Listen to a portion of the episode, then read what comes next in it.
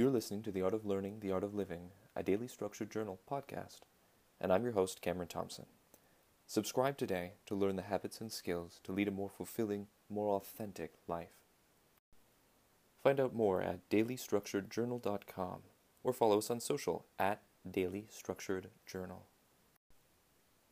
For today's mindfulness exercise, begin seated in a relaxed, neutral position with your eyes open or closed as is comfortable for you. Now call to mind a place that you've been that is safe and enjoyable, or imagine a place you wish to go that has these same qualities. With as much detail as possible, picture the scene in your mind. Imagine the colors, the objects, the atmosphere. What is there? Are there people there? If so, whom?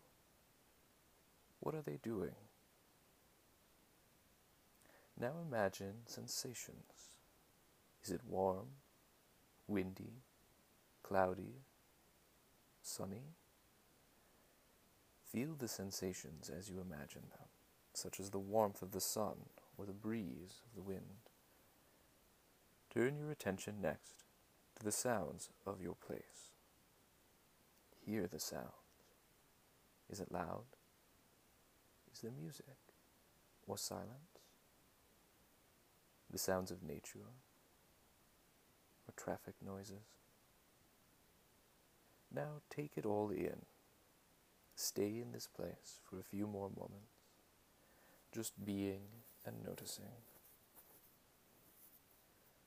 Notice how your body feels. Focus on where you feel relaxed in your body and notice if you feel tension anywhere in your body.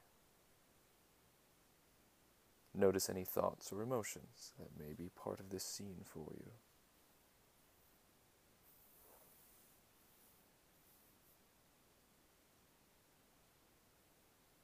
Then take a deep breath and exhale slowly. When you are ready, come back to the moment and reflect on your experience of this exercise. What did you notice?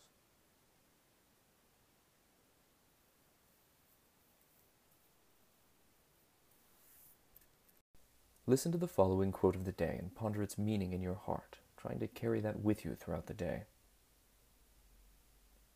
The offender needs pity, not wrath. Those who must needs be corrected should be treated with tact and gentleness, and one must always be ready to learn better. The best kind of revenge is not to become like them. By Marcus Aurelius.